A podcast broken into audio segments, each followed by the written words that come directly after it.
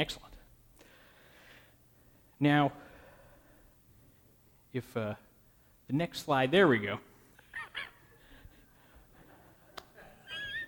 We're off to a good start. Who, who can tell me who this uh, gentleman is? Godzilla?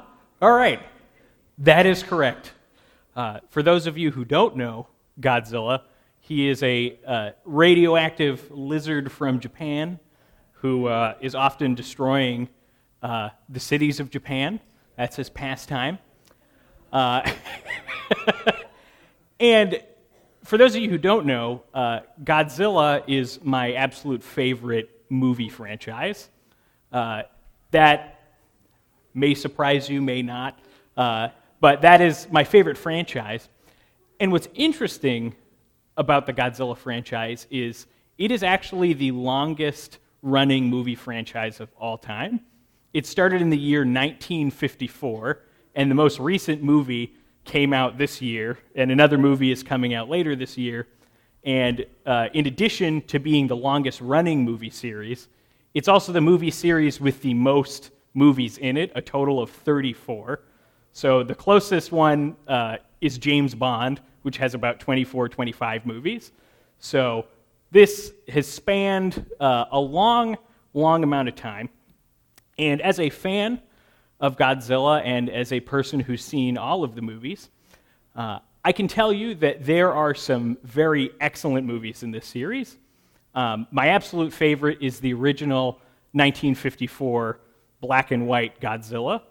And uh, it's actually recognized as a legitimately good piece of cinema, even by people who aren't fans of the genre.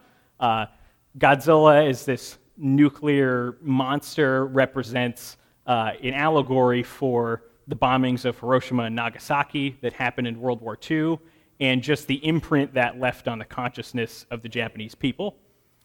1984, uh, we have Godzilla Returns, which uh, sort of is another allegory kind of situation of how Japan is situated in the world between the Soviet Union and the United States during the Cold War. So it picks up kind of uh, important themes, uh, somewhat deep content.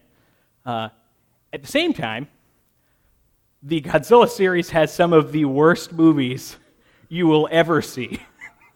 a movie called Godzilla's Revenge, which came out in the late 60s, uh, has very little to do with Godzilla and very little to do with his revenge.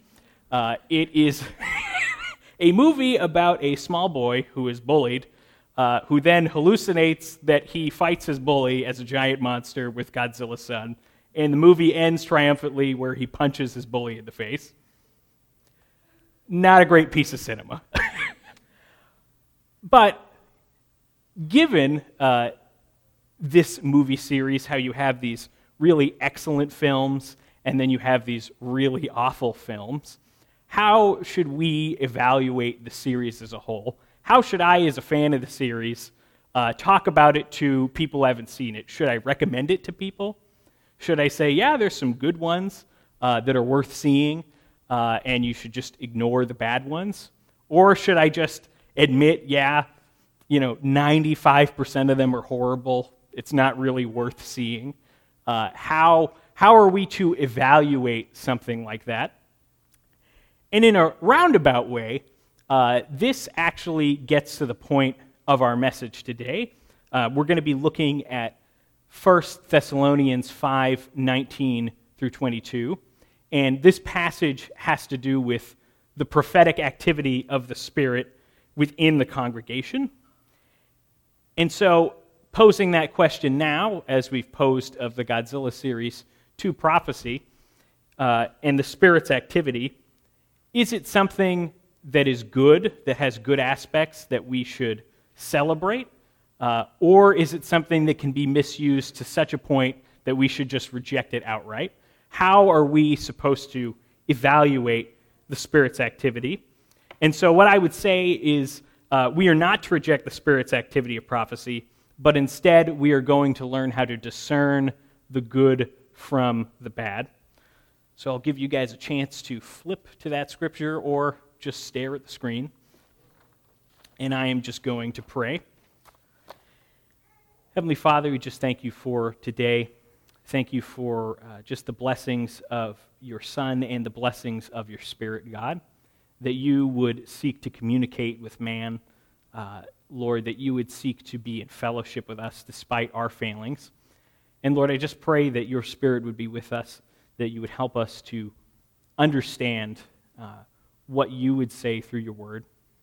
Lord, and help the church to be built up through it. We ask this in Christ's name. Amen. So, reading this passage, do not quench the spirit, do not despise prophecies, but test everything. Hold fast what is good, and abstain from every form of evil. Now, before we can dive fully into this passage, I think it's important to uh, just survey the terrain and maybe explain a few things.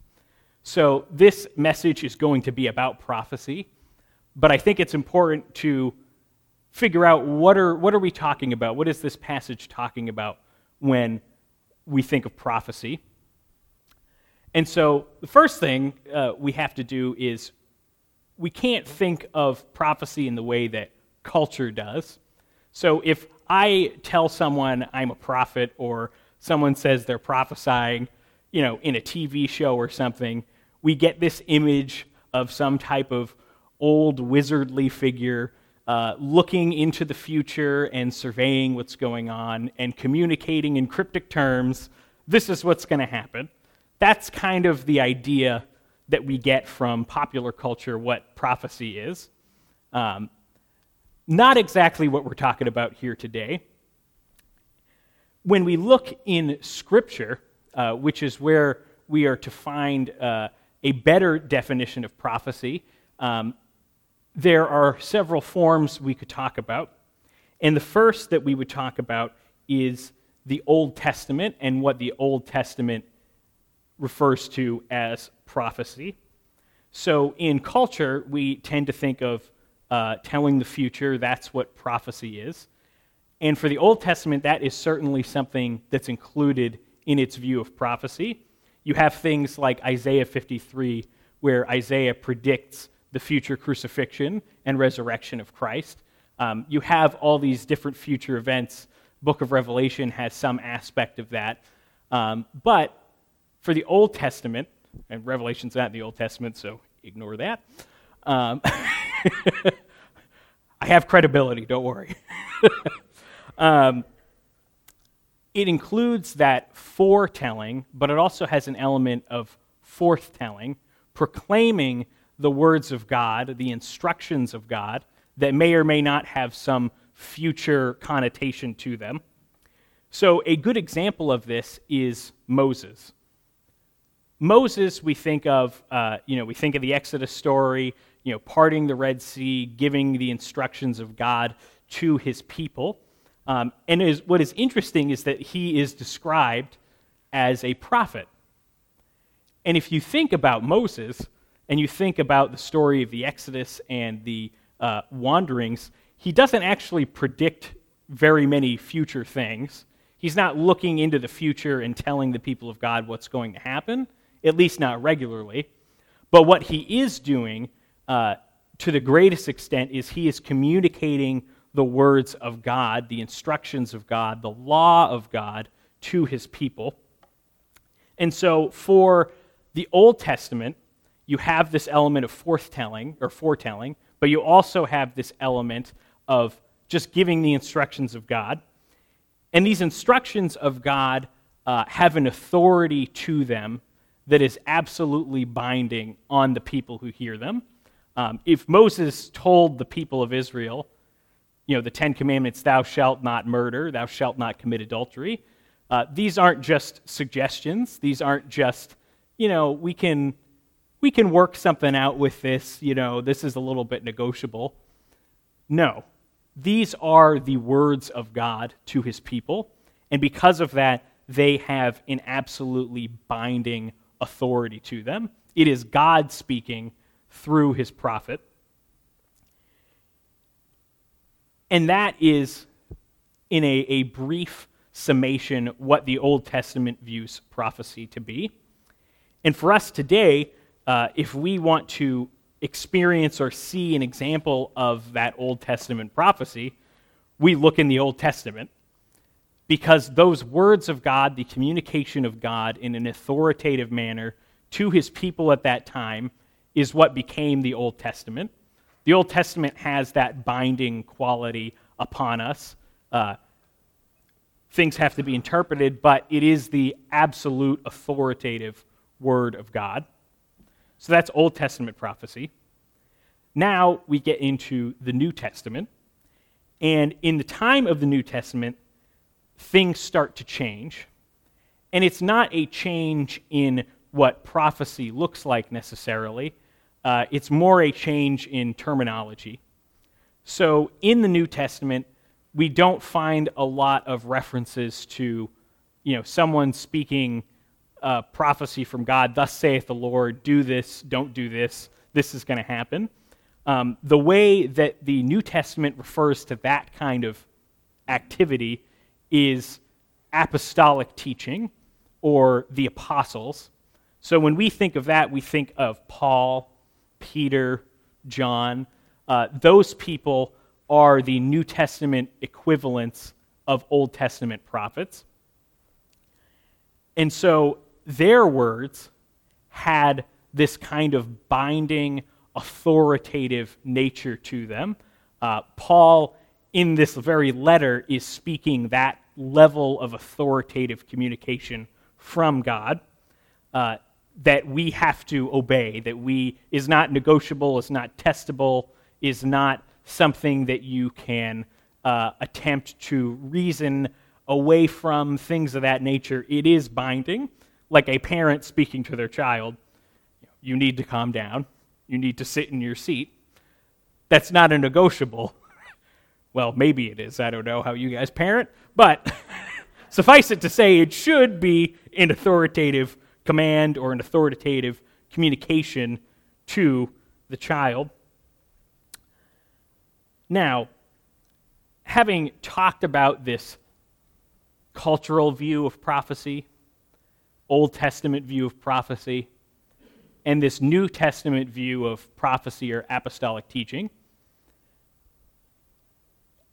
none of these things are what this passage is talking about.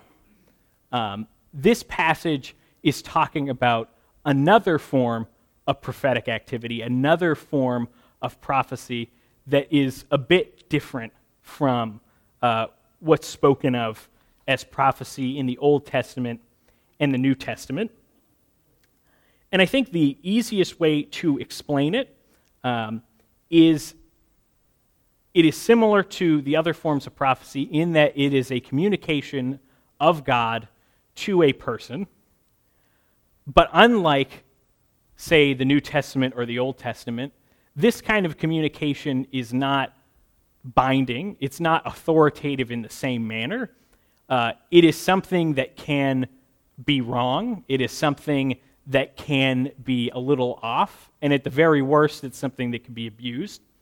But uh, this form of prophecy, this form of prophetic activity, which we're seeing here in this passage, uh, is what takes place in the congregation. It's what took place earlier today uh, when John and Toby came up. It's this impression from the Lord this is what the Lord would want me to speak to his people.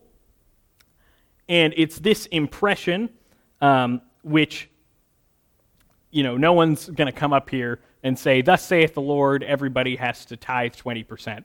Uh, that would be an abuse. Um, but it is a communication uh, to the individual from the Lord in a somewhat spontaneous sense that is meant to encourage, build up, and edify God's people. And it's usually at this time connected with the Word of God, uh, Word of God being the Scriptures. Um, it takes its cues from that. And so uh, it is a different form of prophetic activity. Uh, again, it is not binding in the same manner uh, that the Old Testament or the New Testament is to our lives, but it is still a communication from God, from His Spirit, to a human being. and if you're sitting there and you're thinking, that sounds a little weird, that sounds a little funky, uh, you know, maybe you're getting the image of, uh, you know, those people who speak to the dead on TV where they'll just kind of be like, you know, I'm getting an A, an A. Does anyone have an A in their name? Oh, good. Most people have A's in their names. Uh, it's not some type of uh, mental trick. Uh, it's also not just, you know, something I observe something and so I'm going to talk about it. So I observed Mattia chewing gum earlier, and so now I'm going to say to the congregation she needs to spit it out.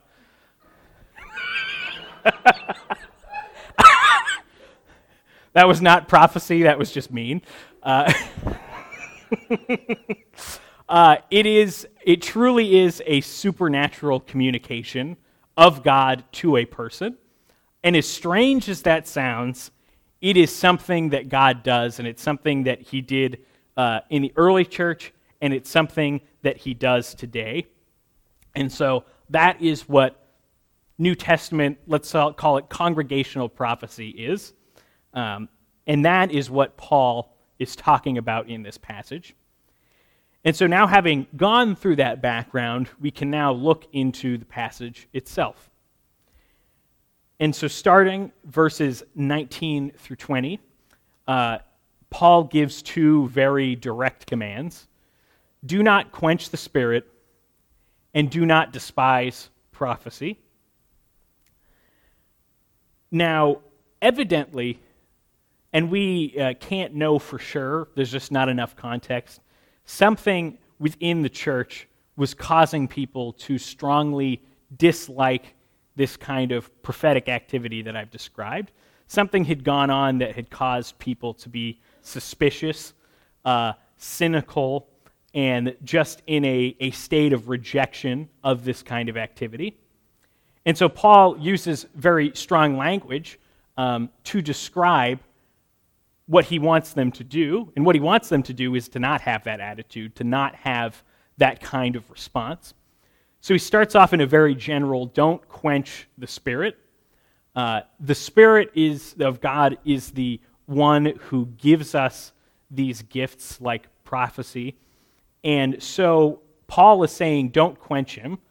Just like a fire, you know, it has a lot of activity, it has a lot of heat, it has a lot of energy. Uh, if you want to get rid of that, you want to extinguish it, you quench it with water, you quench it uh, with some type of uh, flame retardant.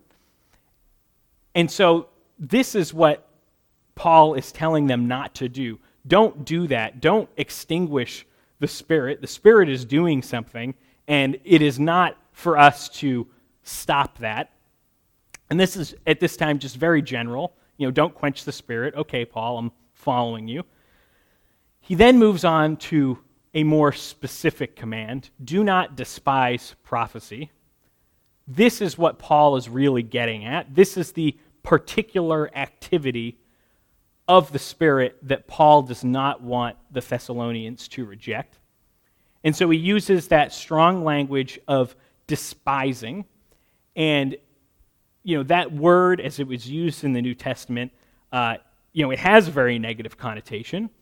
Uh, when the Gospels describe Herod's soldiers as mocking and uh, despising Jesus, that's the word it uses.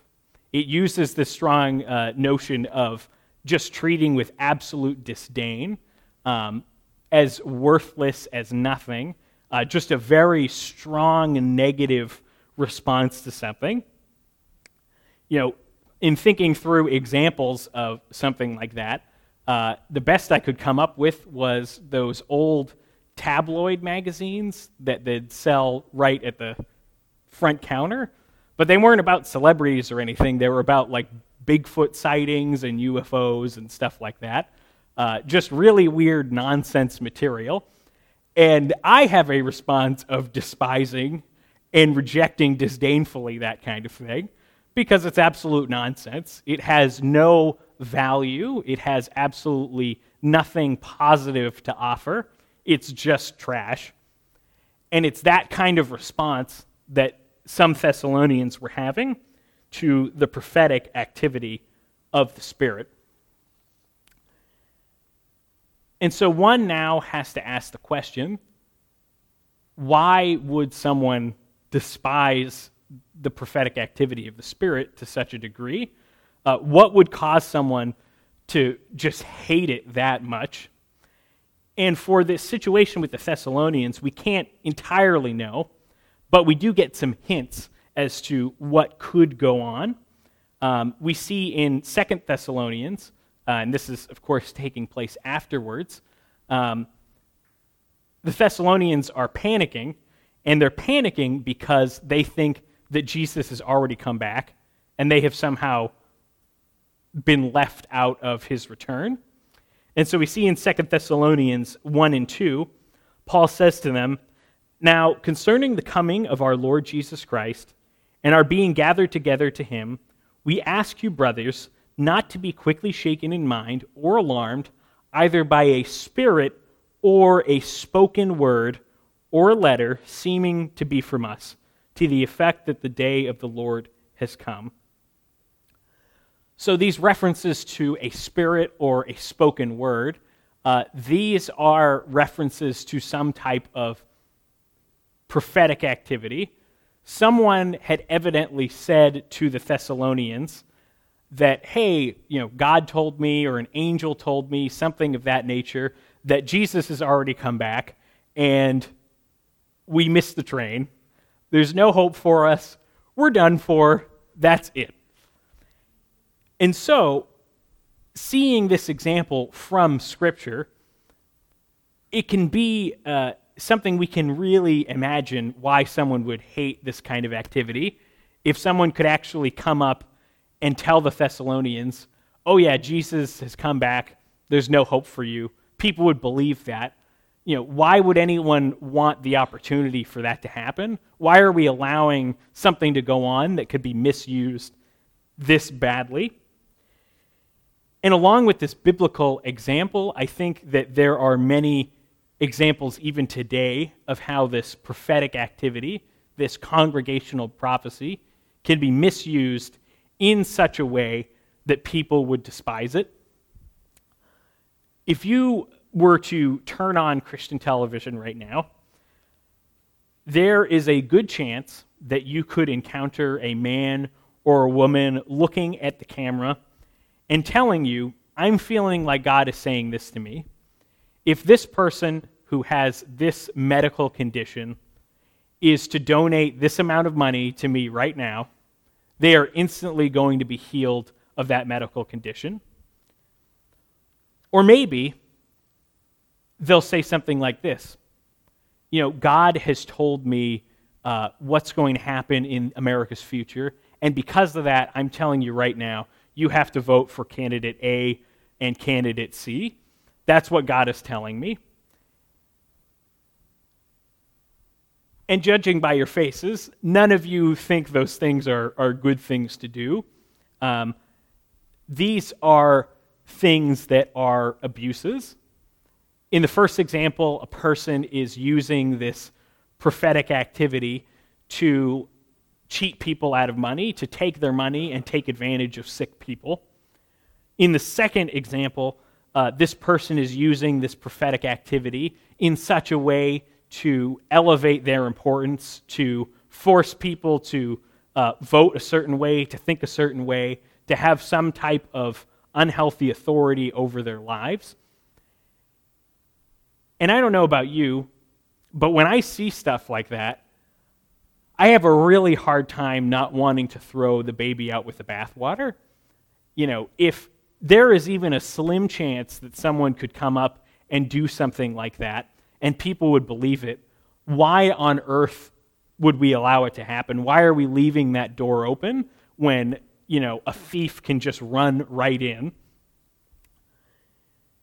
And while Paul doesn't say it explicitly here in this passage,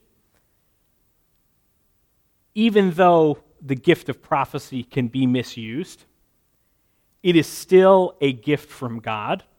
It is still something that God wants to bless his people with. And because of that, it's not something we can reject. Just because something can be misused doesn't mean that we now need to disuse it, that we need to stop doing it. What it calls for, rather, is a, a nuanced response. It calls for um, us to think through, it calls for us to, as we're going to find out, test to see whether something is good or bad. Uh, but again, I just want to say prophecy is a good thing, and despite its ability to be misused, it's a way that God wants to communicate to his people, and it's a way that God wants to bless his people. You know, I think of another example of uh, something that people can despise or reject because it can be misused um, is just technology in a very general sense. You know, you can look at uh, technology in the past hundred years, and there are a lot of great things. Um, we have cars that let us go to places quickly. Uh, we have all sorts of modern medicine. Uh, you know, we have phones. We have all these things. Uh, there's a lot good going on with technology. At the same time, there is a lot bad that goes on with technology. Even the things that I mentioned that we appreciate can be misused. Uh, people lament now how hard it is to form relationships when everyone's on their phone, that people have socially moved into a virtual world and in doing so pulled back from the real world. Um, even thinking of cars, uh, it's a lot harder to know all your neighbors and have a tight community with them when you drive 40 minutes to work, you drive 20 minutes to church, and you drive an hour to see your family we're just so spread out because of uh, technology like a car that it's just hard to keep that kind of community. And so there are some who would say, you know what, all this modern technology, it's just, it's not worth uh, the effort, it's not worth the energy.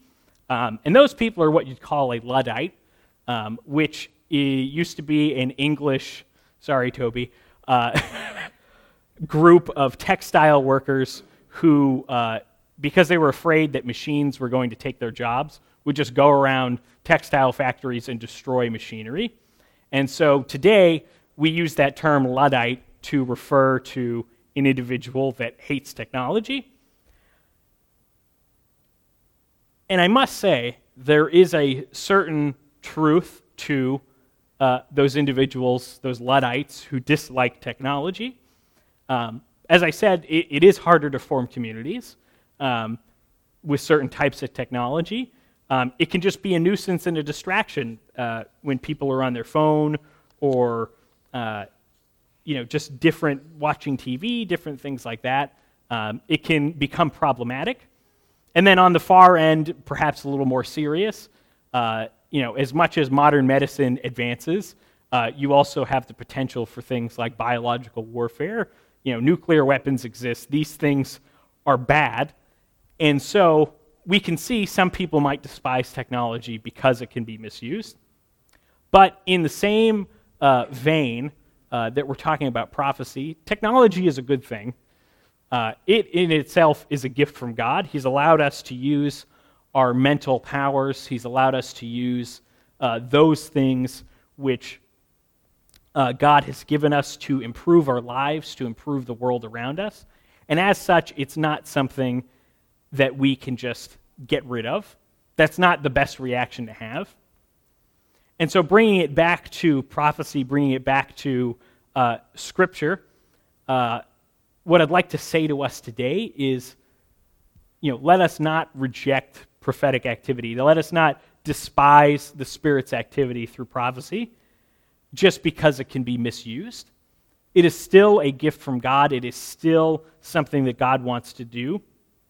And perhaps you have uh, even been abused by it. Perhaps someone has used that kind of, excuse me, that kind of gifting or that kind of activity to manipulate you or to manipulate someone that you know or love. Uh, and perhaps you just want to say, I'm done with this. I just I can't deal with it. Uh, it's just too dangerous. It's too dangerous to keep around. I again would caution you because uh, this is a ministry that God uses. As much as it can be abused, it is meant to be used for our good. And as such, it's not something we can reject out of hand.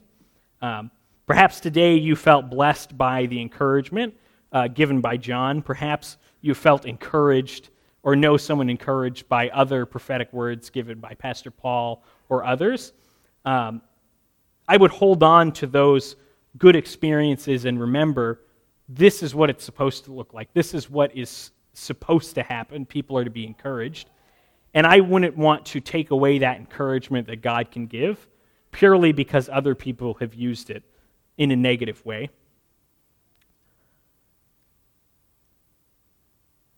But maybe you're asking uh, a different question. Maybe you're on the same page. You think, yeah, it can be a good thing.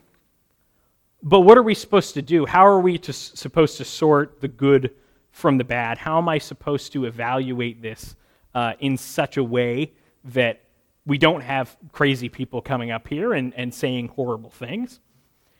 And so this is where Paul's next command comes in, verses 21 through 22. We are to test everything. We aren't just to blindly reject prophetic activity, nor are we to blindly accept it, but we are to test it and evaluate it. And so, thinking through, you know, testing and evaluating it, uh, again, this form of prophecy is fallible. People can get things wrong. Uh, people can say the wrong thing, say, uh, you know, thus says God when Jonah put people on the boat uh, and the flood happened, you know, just something kind of off and ridiculous like that. Uh, these are things that can happen, or as we've discussed, more serious abuses. Um, Paul acknowledges that, Paul knows that, and so he calls for people to test the activity. And so, thinking through examples, uh, everybody knows 2 plus 2 equals 4. That is an established fact. No one needs to, you know, try to solve that problem. It's, it's pretty evident that that is the case. Um, but just because that is true doesn't mean if someone is doing a math problem, I wouldn't check their work. I'm checking their work by what we know is established as true, and then going through it to see does this line up. And so, in the same way, Paul is calling the Thessalonians to test the prophetic word, and though he doesn't say it explicitly here, um, I imagine what he means implicitly is they are to test it against the absolute authoritative word of God that we have in Scripture. We see uh, another example of Paul saying this in 1 Corinthians 14 29, where he says, Let two or three prophets speak, and let the others weigh what is said. Uh, Paul never is telling uh, the believers to accept or reject all prophecy just like that. He's calling them to evaluate and to test. And he's calling them to evaluate and to test by the authoritative Word of God. And in doing so, he moves from this very general notion of testing to the more specific notion of holding on to what's good and rejecting what is evil. Uh, for the Thessalonians, his instruction to them is if something is good, if something is uh, holy, if something is encouraging, if something lines up with Scripture, you keep that, you celebrate that, you accept that. But if something goes against Scripture, if something is damaging, if something is manipulative, manipulative if something uh, is just wrong, you reject it. It's a nuanced response to a gift of the Spirit that can be abused, that is fallible, but nonetheless is good. And I think in our culture today, this can be a, a difficult thing to think through. Uh, as much as our society is, is very open minded, is very much uh, in a state where, you know, we allow and we celebrate all sorts of things. Um, we are also a culture that is very black and white. Uh, it is very hard for us to uh, see an individual, see a, a person or uh, a writing, anything like that. And if there's one really bad thing in it, we just reject it out of hand, um, as if that one bad thing has tainted everything else to such a degree that we just can't we can't use any anything else. And so, an example that I think of, and, and one that is more perhaps germane to the church, is Martin Luther. Martin Luther was the 16th century reformer who uh, basically set off the Protestant Reformation. Uh, he did a lot of good things, a lot of great things. He helped people to move from uh, listening to purely the authority of the Catholic Church to reading the Bible, to sifting the scriptures themselves. Um, in a time where people thought that they could pay money to get their family out of purgatory, he was very instrumental in putting a stop to that in Germany and other countries. Um, just on a personal note, his uh, writings on grace and forgiveness have been so impactful on my life. Um, probably one of the most impactful writers I've ever read. Um, these are very good things. These are excellent things that he has done. At the same time, Martin Luther also did some pretty awful things. And in 1543, he wrote a book called The Jews and Their Lies. And I've read bits of it, and it is one of the most anti Semitic things you'll ever read. Um, you know, you listen to a speech by Adolf Hitler, it is tame compared to some of the things that Martin Luther says. Just a very mild quote from this text. This is uh, advice that Martin Luther is giving to the princes of Germany as to how they're to treat their Jewish subjects. I advise that their houses be razed and destroyed, for they pursue in them the same aims as in their synagogues. Instead, they should be lodged under one roof or in a barn like the gypsies. This will bring home to them that they are not masters in our country, as they boast, but they are living in exile and in, in captivity, as they incessantly wail and lament about us before God. And I would read more, but it's not appropriate. Um, and I have to say, this isn't just a, a misunderstanding Luther had. This isn't just a weak moment. You know, he's griping to a friend or, or something like that. Uh, this was a sustained piece of writing he published that was just awful, that he dehumanized people to such a degree um, that it, it, it's just, it's, it's evil. There, there's no other way to say it. And so now, thinking about Martin Luther, thinking about him in uh, Christianity today, what should we do as Christians? Should we just see all the good things that he did and say, you know what? Martin Luther's okay. Uh, all this anti Semitic stuff, we're just going to kind of take over here and we're going to bury it and we're not going to talk about it. Um, or we're just going to make excuses for it and uh, say, oh, you know, he was just, you know, he was just crazy towards the end of his life and ignore it. That's one response. Another response is we could just say, wow, that book is so bad that we, we just can't read Martin Luther anymore.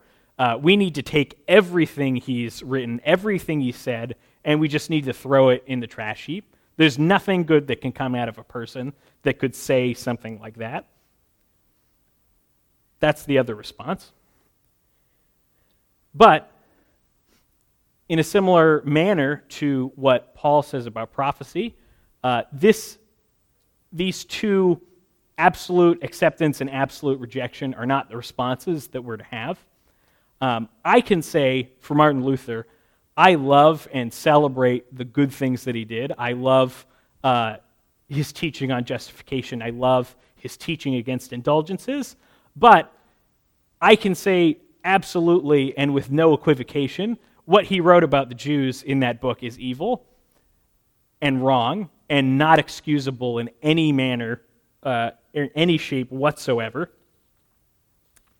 And you see, this is a nuanced view. This isn't just absolute acceptance and it's not absolute rejection. It's an acceptance of the good things and a rejection of the bad things.